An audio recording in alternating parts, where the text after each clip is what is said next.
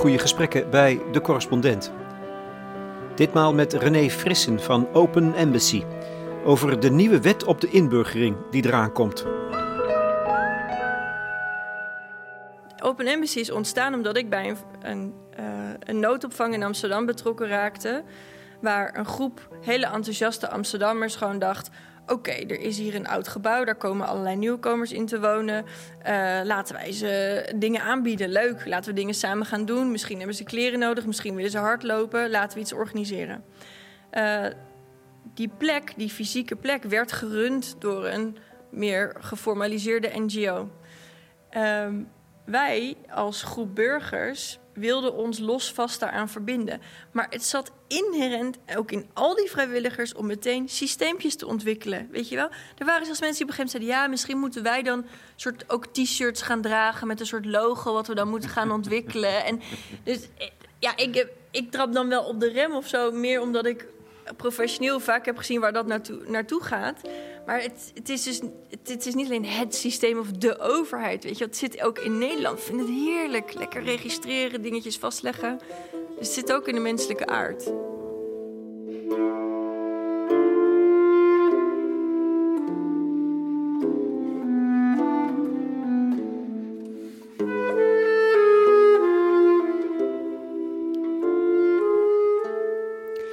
René Frissen.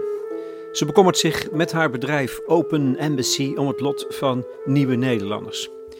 Ze heeft me aangeschreven omdat ze bezorgd is. Er komt een nieuwe wet aan per 1 januari 2022, over een paar maanden dus, waarbij de verantwoordelijkheid, net als bij de jeugdzorg in de tijd, bij de gemeenten komt te liggen.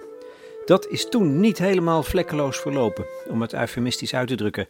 En daarom heeft ze nu een symposium georganiseerd op 20 mei aanstaande. Ze wil daar een plan presenteren dat in Engeland is ontwikkeld en dat veel ellende zou kunnen voorkomen. Open Embassy is gevestigd in Amsterdam, op vijf hoog, in een open ruimte met zicht op de stad. Als ik alle trappen ben opgeklauterd, zie ik dat ze zwanger is. René Frissen noemt Open Embassy ook haar kindje. Ja, zeker, dat klopt. Ehm, in de zin dat het een bedrijf is dat ik zelf ben begonnen samen met Ahmed Kabakiwi.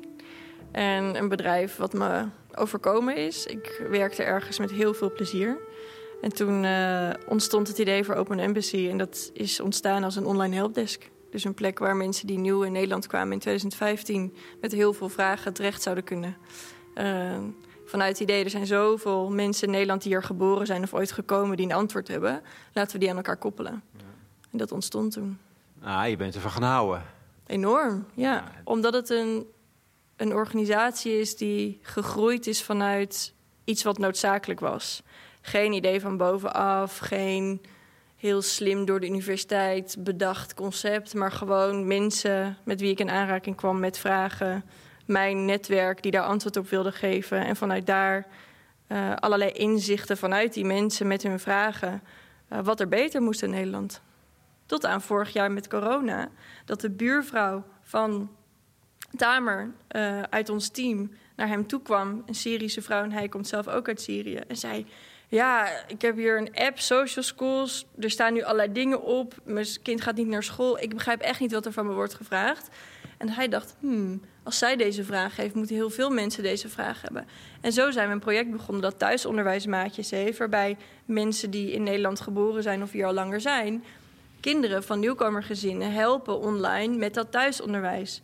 Maar omdat we elke keer heel goed geluisterd hebben naar die maatjes en die kinderen, zagen we: oh ja, dat thuisonderwijs is direct een probleem.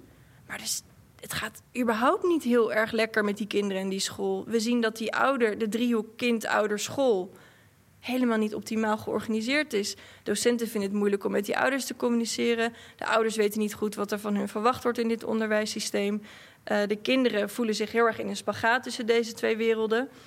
Um, en zo zijn we aldoende erachter gekomen dat die maatjes veel meer doen dan gewoon uitleggen hoe het digitale onderwijs werkt. Maar die vormen echt een verbinding tussen die drie plekken.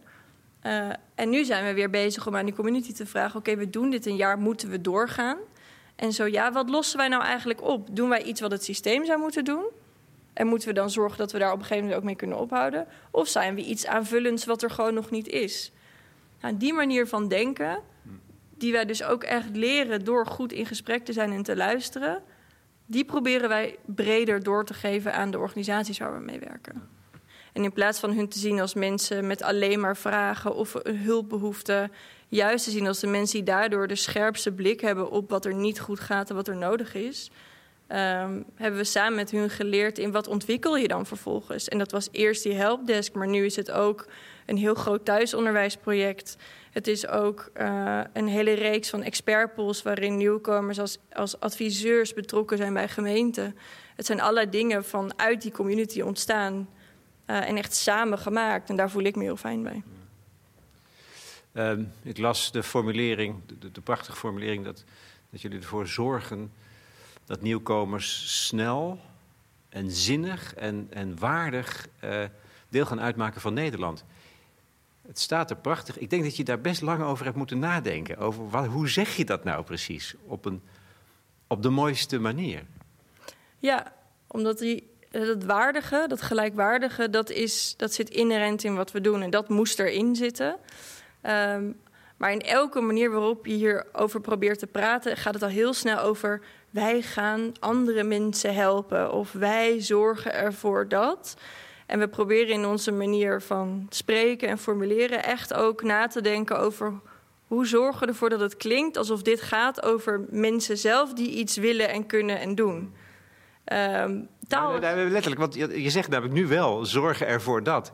En dat is precies het woordje dat je weglaat. Ja. Er staat niet zorgt ervoor. Nee, nee zorgt dat. Dat, ja. dat bedoel ik. Dat, is, dat is grammaticaal een, detail, maar het heeft betekenis. Ja, zeker. Taal is heel essentieel. En zeker in dit veld, hoe we over mensen praten in plaats van met mensen, daar zit het al in.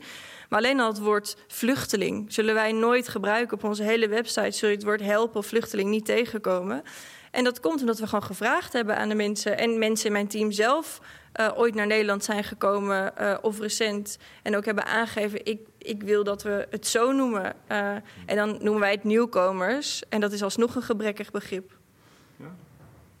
Dus het liefst hebben we het over mensen die nieuw zijn, mensen die iets hebben meegemaakt, mensen die iets weten, iets kunnen. Ja, want je definieert meteen, stigmatiseert meteen. Net als met slaven, hè, dat wordt dan veranderd in tot slaafgemaakten. Dat helpt wel hoor, vind ik. Het maakt heel veel uit. Het maakt heel veel uit. Uh, wij merken ook als wij op een gegeven moment bij gemeenten komen die met ons willen werken, dat ze uh, eerst een beetje ongemakkelijk erover praten als ze horen hoe wij erover praten. Ook omdat er in ons team altijd wel iemand zit die zelf nieuw in Nederland is. Uh, en dan op een gegeven moment gaan ze onze taal overnemen. Dat is waanzinnig en dat is iets kleins. Maar dat zijn, nou ja, een van jouw eerdere gasten, Sinan uh, Chankaya, microrevolutie. Dat is echt, taal is een microrevolutie. Dat geloof ik. Hoe gaat het met die mensen die nieuw zijn in Nederland? Nou, minder goed dan het zou kunnen. Dus uh, wij doen altijd heel erg ons best om te benadrukken dat dit niet één groep is. Dus dat het een verzameling van individuen is die een heel klein deel van hun identiteit delen, namelijk dat ze moesten vluchten. Want dat zijn mensen die uit verschillende landen komen, om verschillende redenen zijn gevlucht. Um, maar als je kijkt naar hoe hun positie nu is in Nederland, zowel op de arbeidsmarkt is het slechter dan bijvoorbeeld in ons buurland Duitsland. Als je kijkt naar hoe ze zich voelen, dan voelen ze zich minder gelukkig dan mogelijk zou kunnen zijn. Als je kijkt naar hoe ze mee kunnen doen in de samenleving, is dat minder dan wat ze willen en wat wij zien wat er mogelijk is. Dus er is heel veel potentie aan de kant van mensen die nieuw zijn. Er is heel veel potentie aan de kant van Nederland. Ik denk dat je, als je alle landen in de wereld bij elkaar neemt, dat Nederland een van de beste plekken is waar je op papier terecht zou kunnen komen. En toch, de manier waarop we het organiseren, de manier waarop we nu moeite hebben met samenleven, maakt dat het niet goed met deze mensen gaat. Niet, goed, niet zo goed als het zou kunnen zijn. Want de aandacht is er, denk ik, ook nog wel in het begin. En dan? Verliezen ze ze dan uit beeld eigenlijk? Nee, het gaat niet zozeer om dat we mensen uit beeld verliezen. Uh, het is meer dat we proberen om een groep die super divers is en heterogeen... via één vrij specifieke mal Nederland in te duwen...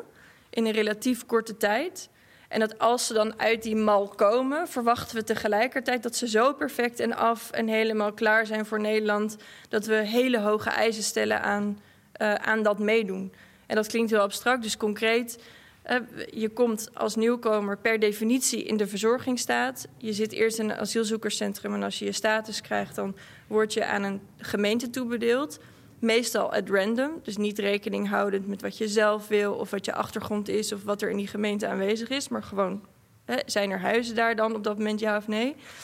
Ehm, en vanaf dat moment krijg je een uitkering, krijg je maatschappelijke begeleiding, krijg je een klant. Je krijgt heel veel verzorgingsstatelijke arrangementen om je heen. Ehm, je moet inburgen in een bepaalde periode. Als je dat niet haalt onder die voorwaarden, krijg je ook een boete. Die wordt ook gehandhaafd. En dan met vooral taal op zak en een, en een uh, arbeidscoach die jou probeert de arbeidsmarkt op te krijgen, ja, moet je vanaf dat moment het zien te redden in Nederland. En dat is voor de mensen die getalenteerd zijn, die een fortuinlijkere uitgangspositie hebben, die weten wat ze willen, is dit heel beklemmend en beperkend, want er zit weinig vrijheid in dat systeem.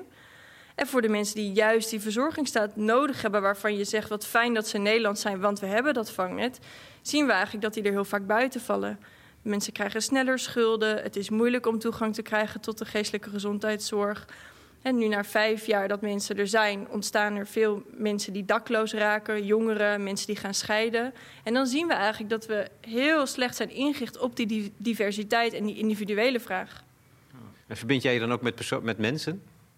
met, met, met individuen? ik kan me voorstellen dat je en heel veel schrijnend leed uh, onder ogen ziet, maar ook schitterende uh, ervaringen.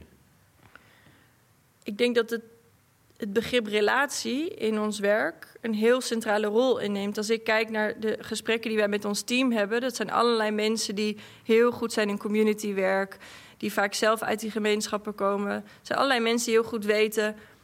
Dit speelt er, dit is nodig. En dat, dat, dat is zo omdat ze in staat zijn om relaties aan te gaan met mensen. En relatie betekent niet dat je je verliest in de ander. Maar het betekent dat je de ander vanuit gelijkwaardigheid benadert ziet wanneer er een vraag is waar jij een antwoord op hebt, maar ook ziet wanneer er een les te leren is waar jij iets van kan leren. Um, en ik denk dat, dat als je vraagt, ga je die verbinding aan? Ja, en dat doe ik dan met iedereen die ik zie. Maar het is niet zo dat, dat, dat ik daardoor me zoveel moet geven of zij zoveel van mij vragen dat ik een selectie moet maken of uitgeput ben aan het einde van de dag. Dat niet. Maar ondertussen is dat dus de crux, relaties. En dat geldt ook voor iedereen, denk ik, hè, in Nederland. Ja, zeker. Dus als je kijkt, als wij, wij, wij werken dus heel veel met mensen die nieuw zijn. Um, en als wij aan hun vragen, of in een daadwerkelijk professionele context of gewoon casual, hé, hey, maar wat, wat heb je nou nodig om uh, hier echt thuis te voelen? Dan zijn dat toch twee dingen. Heel vaak werk. Ik wil werken, ik wil aan de slag. En ik wil me verbonden voelen. Ik wil sociale verbondenheid met Nederlanders, met andere gemeenschappen, met, uh, met, de, met de instanties waar ik me toe moet verhouden. En precies die twee dingen zijn heel moeilijk in Nederland. Waarom eigenlijk? nu ga je op je woorden letten. Ja, het is zo'n groot verhaal. Ik denk, waar zal ik beginnen? um, nou, laten we beginnen bij wat we in Nederland bedacht hebben als systeem. Dus dat inburgeringssysteem waar ik het net over had. Dat zet heel erg in op taal. Het nu, het huidige, de huidige wet, de huidige wet inburgering zegt...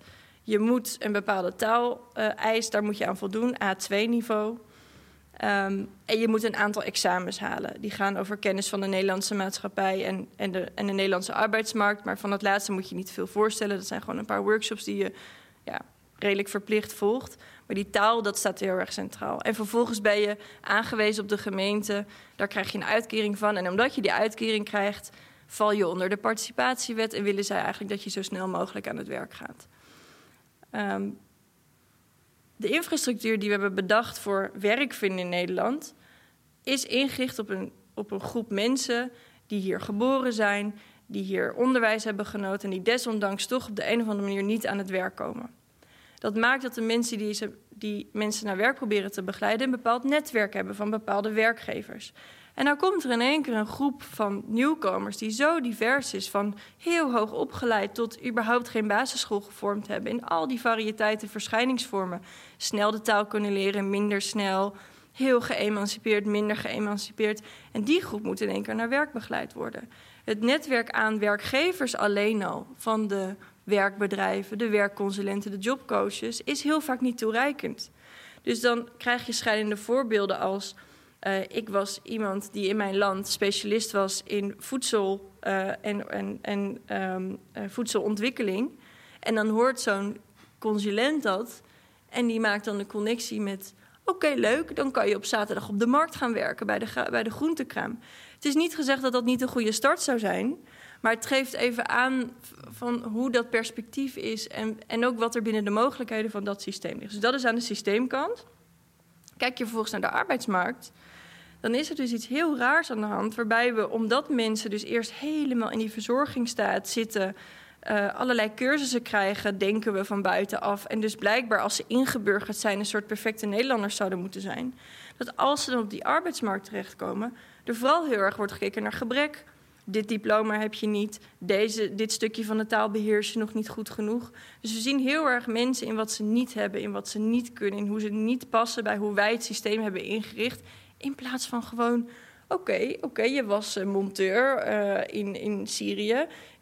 Kom in mijn garage, oké, niet alles loopt lekker. Ik ga je helpen, laat op de werkvloer samen uitzoeken hoe je aan de slag kan. Gewoon het meester-gezel-principe. Maar daar moet je dus een gesprek voor beginnen. En dan ben je terug bij dat idee van een relatie. Dat, de, relatie begint er ook mee. Dus dat, en dat is toch verbazingwekkend simpel, zou je zeggen. Een gesprek voeren. En dat doen we dus niet. Dat slaan we over.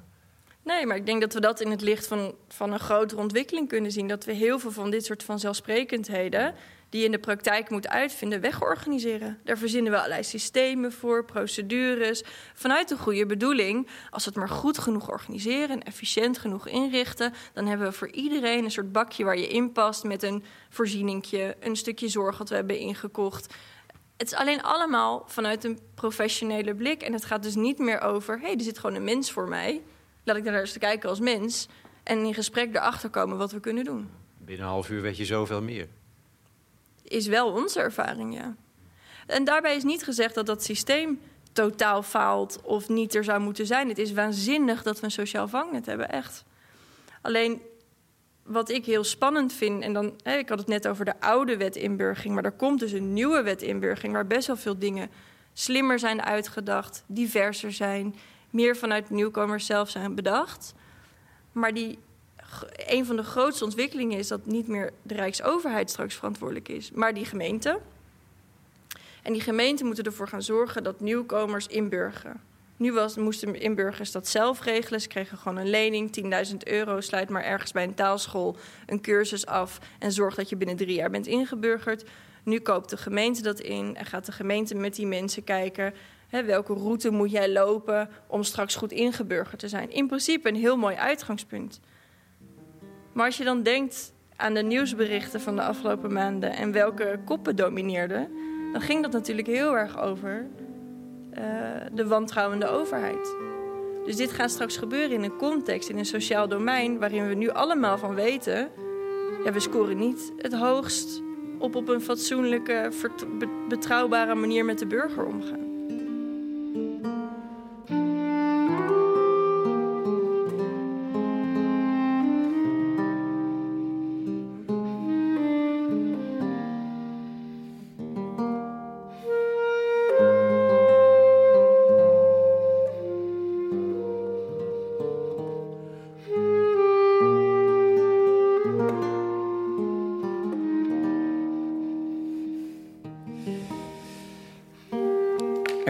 Een nieuwe wet. Per 1 januari 2022.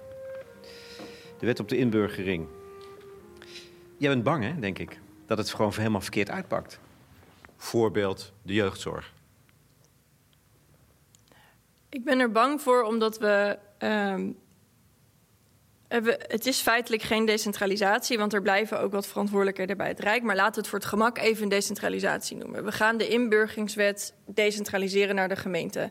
Nou, daar gaan inderdaad bellen rinkelen. hey, dat hebben we een aantal jaar geleden ook gedaan met de jeugdzorg.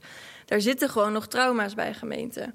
We moeten in één keer verantwoordelijk worden voor iets met waarschijnlijk minder geld, met niet uitgebreid heel veel kennis over hoe dit moet. Dus dat is één. Ja, is, dat, is dat inderdaad wat jij proeft in de omgang met de ambtenaren van, op gemeentelijk niveau? Dat ze daar door die ontwikkeling ook getraumatiseerd zijn zelf?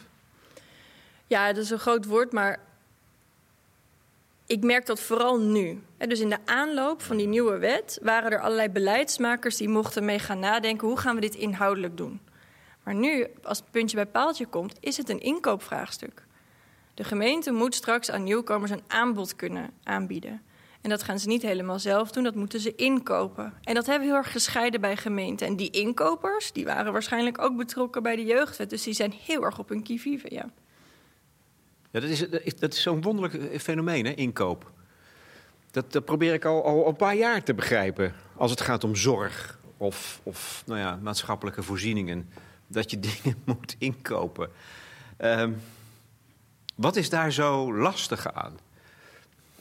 Wat ik er nu van zie, is dat het inkopen niet kan of vooral niet gebeurt vanuit het gegeven dat iets nog onbekend en een experiment is. en dat is zeker bij die inburgeringswet het geval. Want er zijn allerlei dingen bedacht door de Rijksoverheid, door het ministerie, die we nog niet hebben. Er zijn nieuwe routes bedacht, er zijn nieuwe middelen bedacht. Die moeten we gaan uitvinden in de samenleving. De manier van inkopen is heel vaak voor vier jaar of voor een x aantal jaar. Uh, dan moet je dingen vastleggen. Als je iets inkoopt, staat er gewoon geschreven dat het in concurrentie moet vaak. er zijn allerlei mogelijkheden om dat niet zo te doen, maar gemiddeld genomen doen we dat in concurrentie, omdat het eerlijk zou zijn. Dat je niet je vrienden de mooie prijs geeft. Um, je moet ook meten, hebben mensen geleverd wat ze beloofd hadden? Dus er worden allerlei eh, KPI's aan verbonden. Key Performance Indicators. En al die dingen gaan niet over de vraag: brengen we nu op dit moment wat nodig is en hebben we genoeg ruimte om te corrigeren als we erachter komen dat dat niet zo is? Het gaat vooral over: jij bent mijn opdrachtnemer en ik moet op alle, ten alle tijden kunnen weten of jij wel doet wat je beloofd had, zodat ik het geld al dan niet ga geven staat zo totaal ver af en volledig los van die mens die tegenover je kan zitten en iets wil of iets weet of iets kan of iets denkt. Ja, want die KPI's die gaan in het beste geval gewoon over hoe vaak ga je een bijeenkomst organiseren? Hoeveel producten ga je mij opleveren? Hoeveel mensen zijn straks ingebracht? Het gaat dus niet over hoe ervaren mensen het. Er wordt totaal niet gestimuleerd om in gesprek te gaan met degene voor wie je ontwikkelt, want zij zijn in feite je klant. Maar in die inkooprelatie is de gemeente je klant. En dat maakt het zo ingewikkeld om dit op een menselijke, ontwikkelende, lerende manier te doen. Terwijl als we dat niet doen, nou, je zei ben je bang. Ik ben niet heel gauw bang, maar daar maak ik me wel zorgen over, ja. Met name over dat aspect, hè? Dat schreef je me. Waar is het lerend vermogen van een overheid? Dat beschouw je als essentieel? Zeker. En het boeiende is, de wetgever, de minister ook. Het staat in principe in de begeleidende tekst dat dit een lerend stelsel zou moeten zijn. Maar als ik nu vraag aan gemeenten hoe ze dit vormgeven, dan hebben ze helemaal niet de bandbreedte in hun hoofd om daarmee bezig te zijn. Ze willen gewoon heel goed aanbod hebben ingekocht. Het was heel lang onzeker wanneer gaat de wet in. We weten sinds deze week dat dat 1 januari 2022 is. Zo voor een aantal maanden. En ze weten ook nog niet, de gemeenten weten ook nog niet hoeveel geld ze zullen hebben. Ja, er is ook nu extra budget bijgekomen, dus daar is op zich wel zicht op. Um, maar ik denk dus dat het geld is zeker een issue en een, en een onderwerp van gesprek tussen de gemeente en het ministerie. Maar als ik kijk naar waar echt het probleem zit, is, zit het hem in dat er heel weinig ruimte is om ervan uit te gaan dat we de komende jaren vooral nog dingen zullen maken die niet perfect zijn. Het is zo niet in de overheid op dit moment besloten dat je op die manier mag denken over wat je aan het maken bent. Dat dat de relatie, en dan hebben we het woord weer, is dat je hebt met, je veld, met het veld, dat jij moet helpen hierin. En dan trek ik het graag even breder. De, de overheid kan dit niet alleen en zou dit in mijn perspectief ook zeker niet alleen moeten doen. Ze hebben hier allerlei maatschappelijke partners voor nodig. Ga je het formeel organiseren in die inkooprelaties, zijn er heel veel organisaties die daar niet aan mee kunnen doen. De kleinere buurtinitiatieven, de kleinere taalscholen. Het is en voor de gemeente niet te doen om met iedereen op zo'n manier een contract af te sluiten. En het is voor die groepen niet te doen om aan zo'n grote aanbesteding mee te doen. Dus er valt een heel erg groot deel van het maatschappelijk cement weg, nu in die relatie, terwijl we die heel hard nodig hebben om van die opgave een succes te maken. Dit weten we. En toch gebeurt het. Ja, Ja, je ziet je me glimlachend en stralend aan te kijken. Maar dat is natuurlijk wel beroerd. Is het, is het in wezen ook, net als bij de jeugdzorg, hè, de decentralisatie in de jeugdzorg, in feite een, een, gewoon het afschuiven van de centrale overheid? Dus een, eh, een bezuinigingsoperatie? Nee, zeker niet. Nee. Nee, dit is echt wel ontwikkeld. Dus de, de, de wet die nu geldt, die is in 2013 uh, van start gegaan. In 2018 is die geëvalueerd onder minister Koolmees. En ze hebben echt met het veld, met nieuwkomers, met een klankbordgroep, met alle NGO's geconcludeerd: dit werkt niet. dus er zit echt een hele oprechte intentie om dit beter te maken. Um, dus, het is, dus het is niet een makkelijke manier om, om, om je ervan af te maken. Maar het is wel, je ziet hier de pijn van verschil moeten kunnen maken. Beseffen dat er diversiteit is. Een stelsel moeten ontwikkelen. Dus hoe meer je dit op hoofdlijnen doet, hoe beter. En het zit gewoon in Nederland beklonken om alles heel graag tot op detail vast te leggen. En daar gaat het dan onder andere fout. Heb jij dan een idee, want jij bent, je bent al jaren volgens mij bezig ook met dit soort ontwikkelingen. En, en wat waarden zijn in organisaties en in een samenleving en in bestuur. Um, uh, als we zo bang zijn geworden om nog niet alles te weten. Waar komt het dan vandaan? We willen overzicht en zicht hebben in wat er gebeurt. En de best denkbare manier die we nu kunnen verzinnen is kwantitatief. We willen er cijfers aan koppelen. En we zijn heel slecht nog om, om na te denken over hoe meten we nou eigenlijk kwaliteit. Want ik geloof wel, uh, en dat is misschien wel een brug naar alleen maar denken dat ik denk dat er misère aan de hand is. Uh, ik denk dat er heel veel mogelijkheden zijn om hier anders mee om te gaan. Dat dat zeker ook gebeurt. Wij komen bij gemeenten. Er is een, een, een, gemeente in Limburg die hier op een hele andere manier mee omgaat. Die heeft gezegd: Wij gaan ervan uit dat jullie als veld straks weten wat er gemaakt moet worden. Wij schetsen een heel grof inhoudelijk kader en verbinden daar middelen aan in de vorm van geld. Uh, maar jullie moeten als collectief samen aan ons een aanbod doen hoe jullie denken dat jullie dat gaat inrichten. Super interessant. Ze ook Noord-Hollandse gemeenten waar we bij betrokken zijn, staan er nu zo in. Dus er zijn echt wel gemeenten die zich realiseren. Laten wij nou niet alles helemaal vastleggen en bedenken, maar laten we lerend zijn en laten we experimenteel zijn. En dat kan ook gewoon. Er is nergens een wet die zegt dat dit niet mag. Ja, wat heb je daar dan voor nodig? Als, als mens in een organisatie of als, als totaal? Ja, luister ook. Hè? Dus uh, ik, ik kom ik verbaas me over hoe weinig mensen goed kunnen luisteren. Dus, uh, is dat zo? ja. Dus um, de vragen stellen, niet autobiografisch luisteren, omdat jij een bepaalde expertise hebt en meteen jouw perspectief erin wil leggen. Openstaan voor het verhaal van de ander. Ervan uitgaan dat je dingen niet weet. Nee, ik, ik zie. Dat is niet een een eigenschap die heel hard wordt aangemoedigd, denk ik. Nee. Je, zegt, je noemt het autobiografisch luisteren. Die term kende ik nog niet. Ik weet niet of ik die nou zelf heb verzonnen of een keer gehoord, maar die vind ik gewoon heel gepast. Dat je heel erg vanuit je eigen verhaal luistert naar de ander. Waar kan ik dat wat ik wil zeggen of wat ik weet erin pluggen? In plaats van, hé, hey, wat zeg je eigenlijk? Is het iets wat ik nog niet weet of niet? Die ga ik onthouden, René. Auto ja, hij is heel bruikbaar. Hoe hoger mensen in de boom komen, hoe vaker ze autobiografisch luisteren, is mijn uh, ervaring.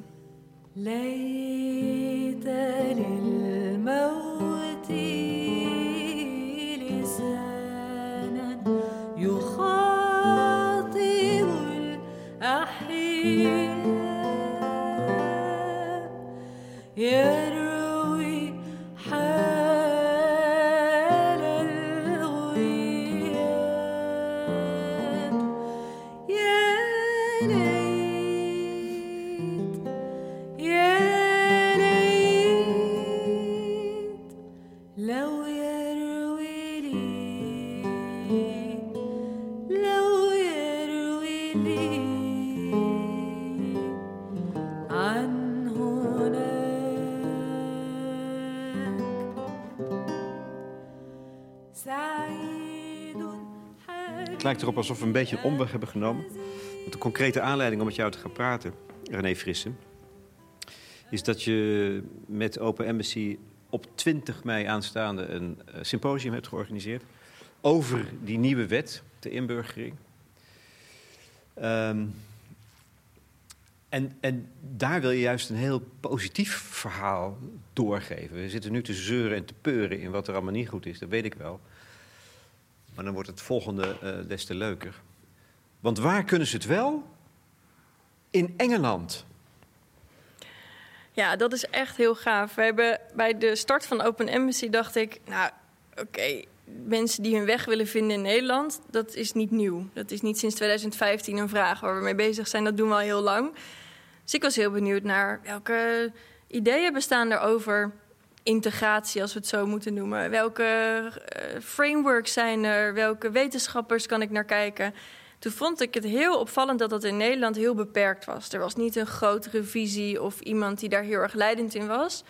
Maar toen vond ik een framework uit Engeland, waar iemand al sinds 2004 begonnen is met heel simpelweg naar mensen zelf toe gaan, mensen die nieuw waren, mensen met een vluchtachtergrond of een migratieachtergrond. En gewoon vragen: hey, oké, terugblikkend op je leven, wat, wat heeft er nou aan bijgedragen dat je hier thuis bent gaan voelen als dat het geval is? Dat hebben ze met honderden en honderden mensen gedaan. Ze hebben dat gecheckt bij NGO's, ze hebben literatuurstudie gedaan over bij andere landen. En toen zijn ze uitgekomen op een framework destijds van tien indicatoren van integratie. Dus manieren waaraan je kan zien dat iemand geïntegreerd is. Ehm, en dat is inmiddels, dag van vandaag, doorontwikkeld naar een framework van 14. En dat is helemaal geen rocket science. Het zijn dingen als goede huisvesting, toegang tot onderwijs, veiligheid. Maar wat heel boeiend eraan is, is dat het een model is dat ontwikkeld is vanuit de mensen zelf.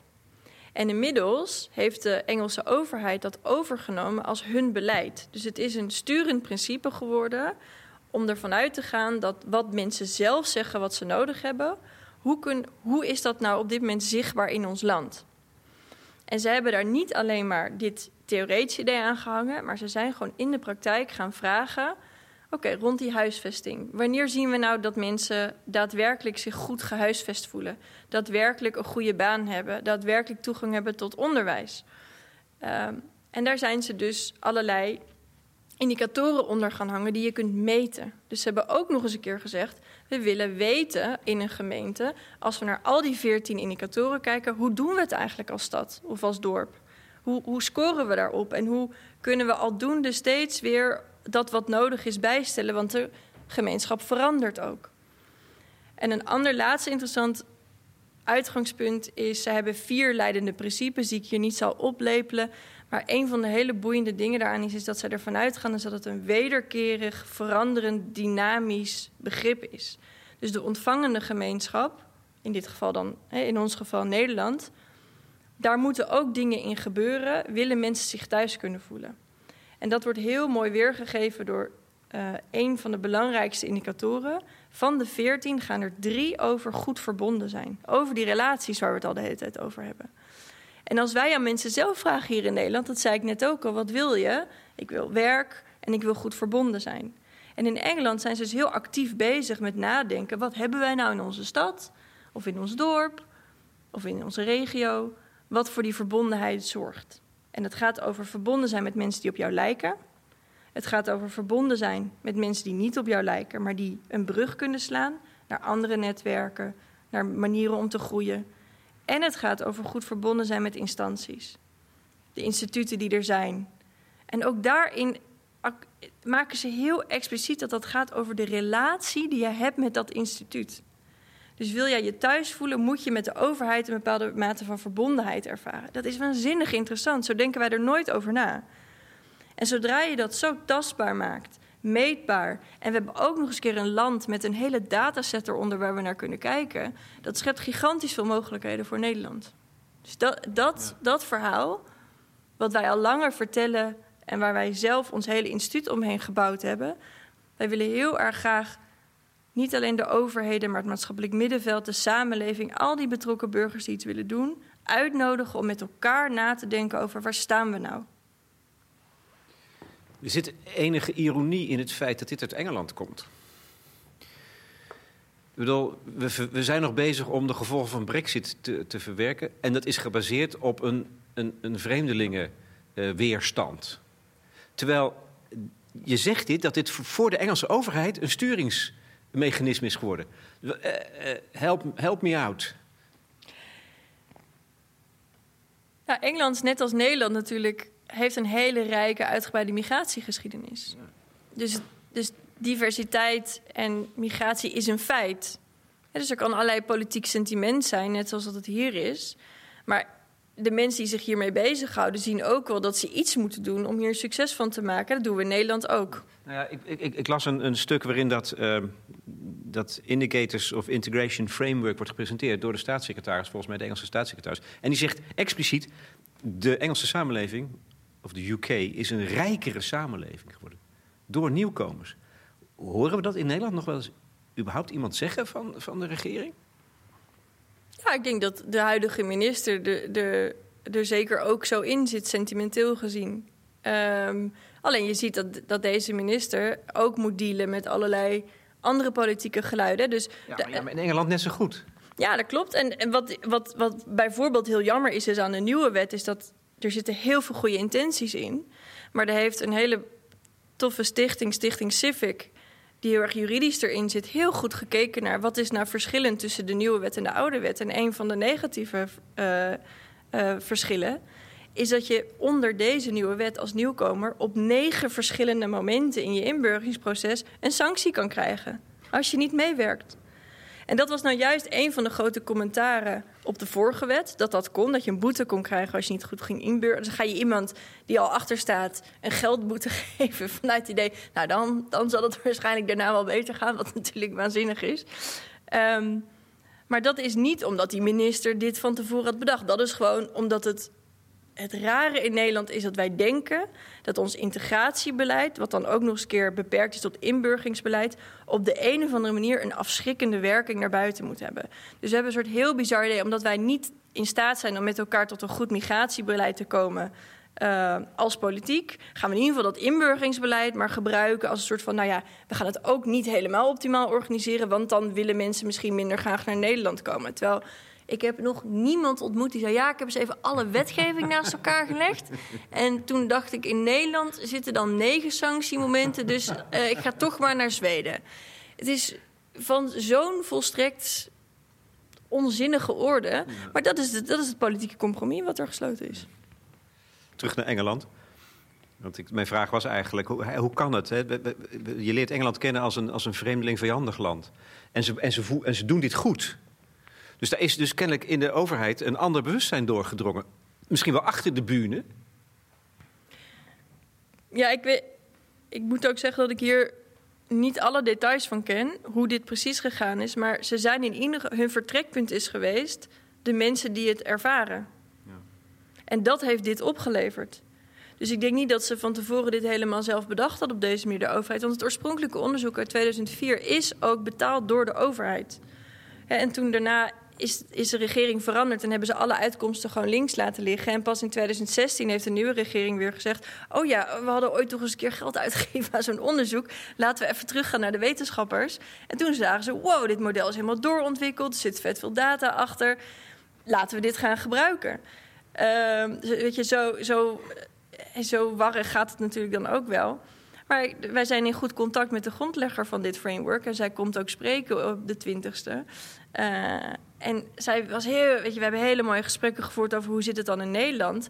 En zij was ook wel verbaasd om bepaalde dingen te horen. Om te zeggen, ja, ik heb toch het beeld van Nederland dat jullie hier heel lekker in zitten, weet je wel. Lekker open-minded. Dus onze reputatie is nog steeds dat wij hier voorlopers zijn. Het tolerante Nederland. Ja. ja. Hier, hier. Uh, zijn nieuwkomers in Engeland beter ge geïntegreerd dan in Nederland? Um, dit model is in 2016 echt volledig geadopteerd. Dus het wordt nu heel erg onderdeel van de praktijk. Dus het is nog te vroeg om te zeggen: is zijn, zijn nieuwkomers in Engeland daadwerkelijk beter geïntegreerd? Maar alle elementen nu lokaal zijn wel in plaats om dit een succes te maken. Dus die wetenschappers van het model zijn niet alleen gevraagd om hier een heel mooi, duidelijk, concreet, theoretisch kader van te maken. Maar zij geven ook aan een lopende band trainingen in dit model aan allerlei uh, zelforganisaties, NGO's, aan actieve burgers. Er zit een hele infrastructuur omheen die zegt: je hebt deze visie in zijn totaal, totaliteit nodig om er een succes van te maken. En we willen je ook leren hoe je het in de praktijk brengt. Dus die verbondenheid met die uitgangspunten van het is wederkerig, de samenleving is nodig, het moet meer zijn dan alleen de welfare state die dit oplost, uh, die zijn ze wel helemaal nu aan het uitvoeren. Ja. Is de belangstelling bij ambtenaren groot voor jullie symposium? Staan, lopen ze de deur plat? Nou, tot nu toe wel, ja, gelukkig. nee, maar serieus, we krijgen echt heel veel aanmeldingen. Ja, ik kan me voorstellen dat er is weer begonnen over. Het is leven trauma's. Dus ik kan me voorstellen dat ze denken: oké, uh, dit kan me gaan helpen. Of is het zo van uh, als ambtenaar: help, uh, ik moet met veertien indicatoren gaan werken in dat model, in dat framework. Nou, dan, dan zorg ik wel dat de inkoop goed is. Dat kan ik me ook voorstellen dat dat de reactie is. Ja, zeker. De, de, kijk, wij proberen natuurlijk aantrekkelijk te maken van je hoeft niet alles zelf te doen op de eerste plaats. Doe dat vooral niet. Onze boodschap is zeker niet overheid gaat 14 indicatoren lopen uitvoeren, maar veel meer overheid weet in ieder geval gewoon vanuit de praktijk wat er nodig is. En maak dan bewust keuzes. Je mag voor mij als overheid best beslissen van die 14, ja, doen wij er gewoon maar zes. Maar dan weet ik in ieder geval dat die overige indicatoren of in de samenleving moeten worden opgelost, of dat we dat straks ergens een keer terug op ons bord krijgen. Dus het gaat ook meer over weten uh, wat je nu niet weet. Aan de andere kant zit er een moeilijk verhaal van. Wij komen zelden ambtenaren tegen die er echt lekker contraproductief in zitten. En je gaat over het algemeen niet dit werk doen als je denkt, ah, stomme buitenlanders. Eh, zo zit het totaal niet in elkaar. Dus over het algemeen, als wij dit vertellen, horen we heel vaak herkenbaar. Oh, wat fijn, wat een lucht. En wat goed dat jullie met nieuwkomers praten. Er zit ook heel veel ongemak en verlegenheid. Praten met een nieuwkomer, daar. Mensen zijn het gewoon niet gewend of zo om mensen te beschouwen vanuit: hé, hey, dit is iemand die mij iets kan leren, in plaats van daar moet ik een goede voorziening voor organiseren. Um, het systeem om hun heen moedigt dat ook totaal niet aan. dus dat is ook wat we in die toeslagenaffaire zien, in de participatiewet ambtenaren, professionals, uitvoerders worden niet aangemoedigd om heel erg vanuit die relatie te denken, om vanuit verschil te denken. Dus dat zit erin. Maar het is ook niet zo dat we in Nederland alleen maar hele open-minded, welwillende Nederlanders hebben die hier echt aan willen gaan staan.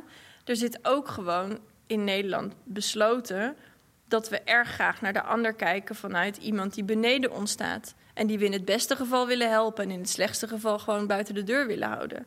Dus als je naar de meer klassieke vrijwilligersorganisaties kijkt, is een van onze grote problemen daarmee dat het een enorme helpende cultuur heeft. Waar dan allerlei beelden leven over hoe vaak ik wel niet hoor. Ja, maar zij komen natuurlijk uit een collectieve cultuur. Waar allerlei schaamte is en taboe. En waarin mensen niet vanuit zichzelf kunnen denken, niet assertief zijn. Ja, nu zijn ze in Nederland, dus wij moeten ze leren om individualistisch en assertief te worden. En dat vind ik echt bizar, want in mijn organisatie werken allerlei verschillende soorten mensen. Wij werken de hele dag met verschillende soorten mensen. Je kunt niet met tien Syriërs gewerkt hebben en dan zeggen, ja, collectieve cultuur. Dan heb je je dus niet oprecht verbonden aan die mensen. Dan heb je echt alleen maar vanuit een bepaald label of perspectief steeds gekeken naar iemand, maar de mens zelf toch op de tweede plek gezet.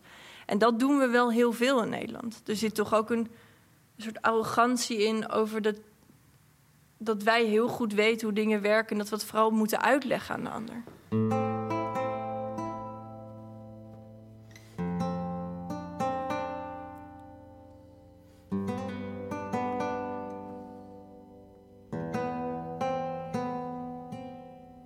Mijn vorige gesprek met Denise Harleman gaat over armoede. Zij is een uh, soort sociaal experiment met uh, solidariteit begonnen. En dat gaat over mensen die, die geld nodig hebben eigenlijk. Waar je ook mee in gesprek kunt raken. En zij had het ook over het woord verlegenheid. En jij zegt dat nu ook. Hè? Ambtenaren als ambtenaar of, of misschien gewoon als burger of als buurman... kan je in verlegenheid zijn omdat je niet precies weet hoe je dat gesprek moet voeren. Dat is, volgens mij is dat heel erg belangrijk om dat te benadrukken... dat dat niet erg is of dat je dan het niet goed doet... Of, of, of, dat je dat moet zien te vermijden, maar dat dat volgens mij misschien wel de mooiste uitgangspositie is. Ja, zeker. Wij, wij trainen ook best wel veel professionals. Dat is heel leuk om te doen, ten eerste. Uh, omdat je, nou, daar halen we heel veel kennis uit. Ehm, maar wat wij hun proberen te leren vaak is om eigenlijk de enige vaardigheid die je moet hebben om dit werk goed te kunnen doen. Als je hem helemaal zou willen strippen van alles. Je hebt natuurlijk kennis nodig, je moet de wet en regelgeving kennen en zo. Maar je moet ehm, daadwerkelijk zonder oordeel en met nieuwsgierigheid naar de ander luisteren. En dat klinkt zo simpel, slash wollig of zo. Maar de meest, zeg maar, de maximaal haalbare vorm die wij tegenkomen in dit soort teams, is dat ze bezig zijn met interculturele communicatie. Dan, zeg maar, dan zijn ze voor hun gevoel echt heel lekker bezig op het omgaan met verschil. Maar wat daar gebeurt, is dat ze letterlijk gewoon PowerPoint-presentaties krijgen met. Dit is het land Eritrea. In Eritrea is er heel veel platteland. Niet alle mensen gaan naar school. Weet je? En dat klinkt heel flauw voor mij om het nu zo om, om denigerend te doen over de mensen die workshops geven. Maar toch denk ik dat er fundamenteel dingen misgaan als je mensen reduceert tot het land waar ze vandaan komen. Weet je wel, stel je even voor dat wij een soort van PowerPoint-presentatie over Nederland zouden maken. En dat we dan Lex moesten gaan begrijpen vanuit het feit dat je uit Nederland komt. Tulpen. Ja, ja uh, brutaal, arrogant. Het zal best. Wat we heel vaak horen is dus mensen moeten assertiever worden. Dat is iets wat, wat, wat mensen heel graag mogen zeggen. Als je in een organisatie kijkt, kunnen er tien verschillende redenen zijn vanuit jouw persoonlijkheid waarom je dat op dat moment niet bent. Stel gewoon een vraag. Ik denk echt dat we beter af zijn als mensen niks weten over Syrië en niks weten over Eritrea, maar wel hele goede vragen kunnen stellen, dan dat ze dat niet kunnen en de geschiedenis van Syrië uit hun hoofd kennen. En toch denken we dat dat laatste nodig is om om te gaan met verschil. Dus het reduceren van mensen tot een bepaald deel van hun identiteit, dat is echt wel een van de kernen van, van, van veel problemen die we hebben als het gaat over samenleven in verschil. En dat is breder, breder dan alleen. Kijk, mensen die gevlucht zijn en naar Nederland komen, is gewoon een hele soort uitvergrote, expliciete groep waar we deze vragen mee moeten beantwoorden. Maar dit gaat natuurlijk überhaupt over Nederland in samenleven met verschil, mensen die niet op jou lijken. Het gaat over de vraag hoe ga je ermee om dat iemand niet dezelfde achtergrond heeft als jij. Wil je dan alles weten over het land? Of wil je gewoon in gesprek gaan met iemand en begrijpen wat er misgaat? Dus een concreet voorbeeld: wij spreken iemand die zoekt een baan. Um, die gaat ergens werken. Het kan een café zijn, het kan een bouwwerkplaats zijn, het kan een accountancykantoor zijn. Dat maakt echt niet uit, want we horen dit verhaal heel vaak. En dan komt iemand te laat of niet. En dan is dus de neiging om te bellen met de klantmanager of de begeleider, want we hebben natuurlijk altijd sowieso allerlei begeleiders om iemand heen gezet, om te vragen van ja, waarom is dit? En dan moet hij in gesprek. In plaats van dat je gewoon iemand opbeeldt en zegt: hé, hey, uh, waar ben je? En dan, en dan zegt iemand bijvoorbeeld: uh, ja, mijn kind is ziek, dus ik ben er gewoon niet. Want zo deed ik dat in mijn vorige baan, in mijn vorige land. Of uh, we hebben ook voorbeelden dat iemand zijn broer stuurde in plaats van zelf ging. En dan kan je dan helemaal een soort heel cultureel verhaal van maken. Je kunt ook denken, oké, weet je, deze persoon heeft een bepaalde manier van hiermee dealen. Past niet bij ons bedrijf, daar moeten we even over hebben. Het, we, zijn niet verleerd. Met nieuwsgierigheid en zonder oordeel. Dat, ik, als ik wel eens nadenk over wat ik doe als interviewer, dan gaat het over deze twee dingen. Opereer vanuit nieuwsgierigheid. Ik zeg altijd, stel je oordeel uit schort het op. Precies. Want zonder oordeel, dat, dat kunnen we, we zitten de bom vol mee. Maar je kan ze wel een tijdje opschorten. En dan heb je ruimte om, om een open gesprek te voeren. Dat is zo heilzaam, vind ik altijd. Ja, daar ben ik mee eens. Dat is beter uitgelegd. Het is inderdaad het oordeel uitstellen. Uh, en, en ook, ik denk niet dat iedereen in Nederland, elk individu dit moet doen. Maar ik denk als je, als je eenmaal geld krijgt voor het werk dat je doet om met deze mensen verschil te maken, dan vind ik dat daar heel veel uh, verplichtingen bij komen die hierover gaan hoe vaak wij wel niet horen van mensen die gewoon een salaris krijgen voor dit werk. Ja, jij kan toch ook wel een beetje dankbaarheid verwachten. Of er zit toch iets in van dat het feit dat jij iemand helpt, dat dat van die ander ook iets terug verwacht op die manier. Dat is heel vreemd. Hoe sta jij, uh, René Frissen, tegenover de verzorgingsstaat tegenwoordig? tegenwoordig? Uh, nou, vandaag. Uh, ja, ik ben ongelooflijk blij en dankbaar dat we die hebben ik vind het waanzinnig dat we in Nederland nog steeds, anno 2021, uh, eh, dat hebben, daarover nadenken. dat er nu weer allerlei wethouders zijn die zich via de VNG verenigd hebben om de participatiewet aan te klagen, omdat die geen recht zou doen aan het uitgangspunt van de verzorgingsstaat. Dus dat even vooropgesteld, wij houden heel erg veel van het systeem. Want daarom werken we er ook mee om het beter te maken bij Open Embassy. We gaan er niet buiten staan, we zijn geen activisten in die zin. We geloven in het systeem. Uh, ik maak me wel heel veel zorgen over de neiging van de overheid om zich steeds groter te maken. En de arrogantie te hebben om te denken dat zij dingen heel goed kunnen oplossen. En ik maak me zorgen over uh, het maatschappelijk middenveld, wat daardoor op een bepaalde manier gedwongen wordt in een positie om zich vooral te verhouden tot die overheid, in plaats van dat we erkennen: nee, maar het is waanzinnig. Die overheid heeft bepaalde basale instrumenten, maar in het maatschappelijk middenveld zit. Daar mag je verschil maken. Jij mag als maatschappelijke organisatie zeggen: ik ga alleen maar iets doen voor jonge uh, vrouwen uit Somalië. Niemand die je tegenhoudt. Terwijl als de overheid dat zou doen, is dat al ingewikkelder. Dus, dus omgaan met verschil kunnen we volgens mij sowieso beter in de samenleving. Um, dat op de eerste plaats. Uh, en op de tweede plaats, ja, we hebben op dit moment niet echt heel veel bewijs van de afgelopen jaren dat de overheid heel goed in staat is om hiermee om te gaan. Dus misschien tot slot, wat, wat bijvoorbeeld die nieuwe wet, even terugkomen naar die nieuwe wet, wat dit zo ingewikkeld maakt.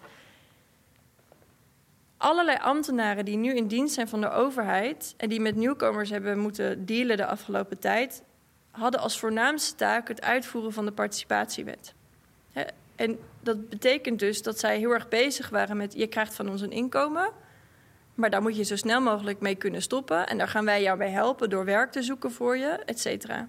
Maar als je niet doet wat wij je vragen volgens de wet, dan kunnen we je ook een boete geven. Nu moeten ze ook de inburgingswet gaan uitvoeren. Daar is het uitgangspunt. We gaan een persoonlijk plan voor je maken. Dat staat ten dienste van jouw ontwikkeling. Je kunt verschillende routes kiezen. Er moeten mensen die dus op een heel andere manier zijn opgeleid, nu ook in één keer dit narratief in zich dragen en goed kunnen uitvoeren. Nou, in het beste geval heb je, een, heb je dan een gemeente die zegt: we zullen iets minder streng zijn op die participatiewet en iets ruimer op die inburgingswet. Um, maar dan komen we terug bij wat ik net zei. Vervolgens zitten er wel allerlei mogelijkheden in om te sanctioneren. Dus de persoon die tegenover jou zit, die jou moet helpen, is ook degene die, als het erop aankomt, jou een boete kan geven. En ik zie toch, ik zie echt al besef bij overheden dat dit ingewikkeld is. Maar ik zie vervolgens niet heel veel handelen naar gewoon omarmen. Oké, misschien zijn wij dan wel gewoon degene die een bepaalde machtspositie heeft. En moeten we onszelf echt afvragen of wij dit echt goed kunnen uitvoeren. Moeten we het misschien wel zoveel mogelijk uitbesteden. Maar er zit gewoon een neiging bij ambtenaren om het zelf te willen doen.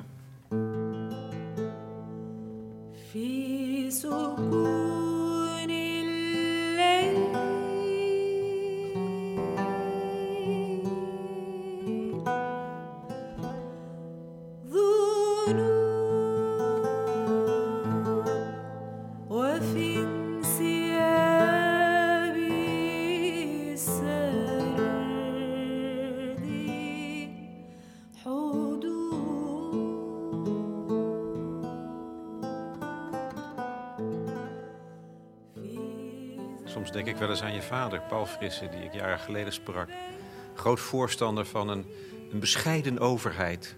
Ik vraag me af, is er veel invloed van, van, uh, van zijn gedachtegoed op, jou, uh, op jouw leven? Ja, natuurlijk. Ik heb nu zelf uh, twee kinderen dus en de derde die komt eraan. Waar ik vroeger natuurlijk heel erg dacht... sorry, dat, het, dat nurture het belangrijkste was zie ik natuurlijk echt wel dat er ook iets van nature door wordt gegeven. Soms ten goede, soms niet ten goede. Uh, dus natuurlijk is het feit dat mijn vader hele specifieke opvattingen over de staat en de overheid heeft van invloed geweest. Ja, maar, ik sprak hem toen over zijn boek De Fatale Staat, wat ik overigens een prachtig boek vind. En eh, ook over het om, leren omgaan met tragiek. Dus niet alles kunnen oplossen. Ja, ik heb, ik heb heel veel van hem geleerd. En het is echt te gek dat het werk dat ik nu doe heel erg raakt aan, de vragen die hij stelt. Waardoor we hele mooie gesprekken kunnen voeren daarover. Maar ik denk dat.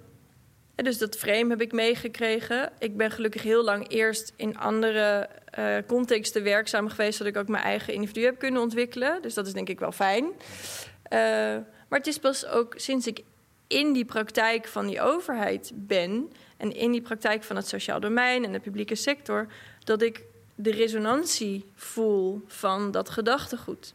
En, en ik denk dat ik iets meer in maakbaarheid geloof dan mijn vader bijvoorbeeld.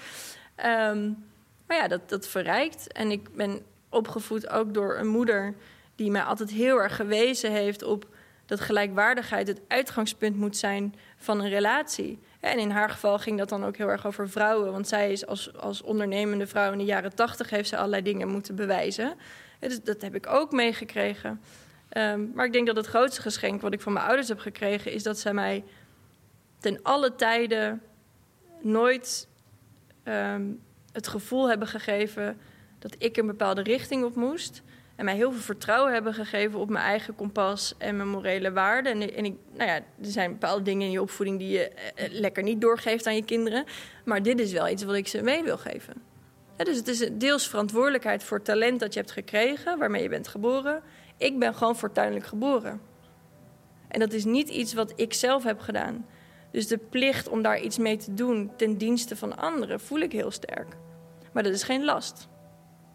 Want tegelijkertijd komen we ook van onder de rivieren, dus wordt ook het leven uitgebreid gevierd. Dus het is niet alleen maar een soort plicht die ik met me meedraag. Dus dat is heel fijn. Dankjewel. Ik vond het een, een mooi gesprek, verhelderend. En eigenlijk ook heel hoopgevend. Hè? Dat de sleutel naar de opening, of verandering, die, is, die ligt voor het grijpen.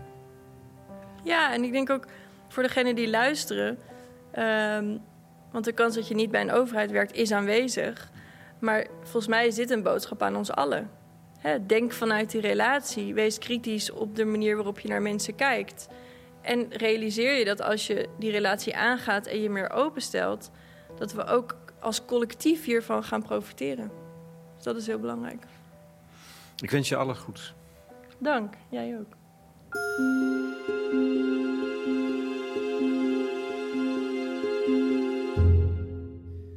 René Frissen van Open Embassy in gesprek met Lex Bolmeijer voor de correspondent. Aanleiding was het symposium dat ze hebben georganiseerd op 20 mei. Aanmelden gaat via LinkedIn. De verwijzing vind je op de site van de correspondent. Er zal gediscussieerd worden, nou dat kan heel goed op ons platform. Wat ik wel een goede vraag vind, hebben we nou iets geleerd van het traject met de jeugdzorg? Zal de nieuwe wet inburgering soepeler gaan lopen? De bijdragesectie van de correspondent staat open en die is toegankelijk voor leden. Je bent al lid voor zeventientjes per jaar en daar krijg je dan een jaar lang kwaliteitsjournalistiek voor voorbij de waan van de dag, inclusief een uitdijend archief. Zo zijn alle goede gesprekken nog beschikbaar, waaronder het interview met Paul Frissen, jawel, maart 2015, waarom bestuurders vaak beter niets dan iets kunnen doen. De muziek tenslotte uh, heb ik gekozen van het album Ombre de Mon Amant van Maarten Ornstein, basklarinet, en Mike Ventros, theorbe, die samen spelen met de Libanese zangeres Rima Sheikh. Zij zingt onder andere Qua Chlorande van Constantijn Huygens, Nederlandse dichter, diplomaat, geleerde en componist, die leefde van 1596 tot 1687 in Den Haag. Zo. Zijn jullie ook weer een beetje beter ingeburgerd?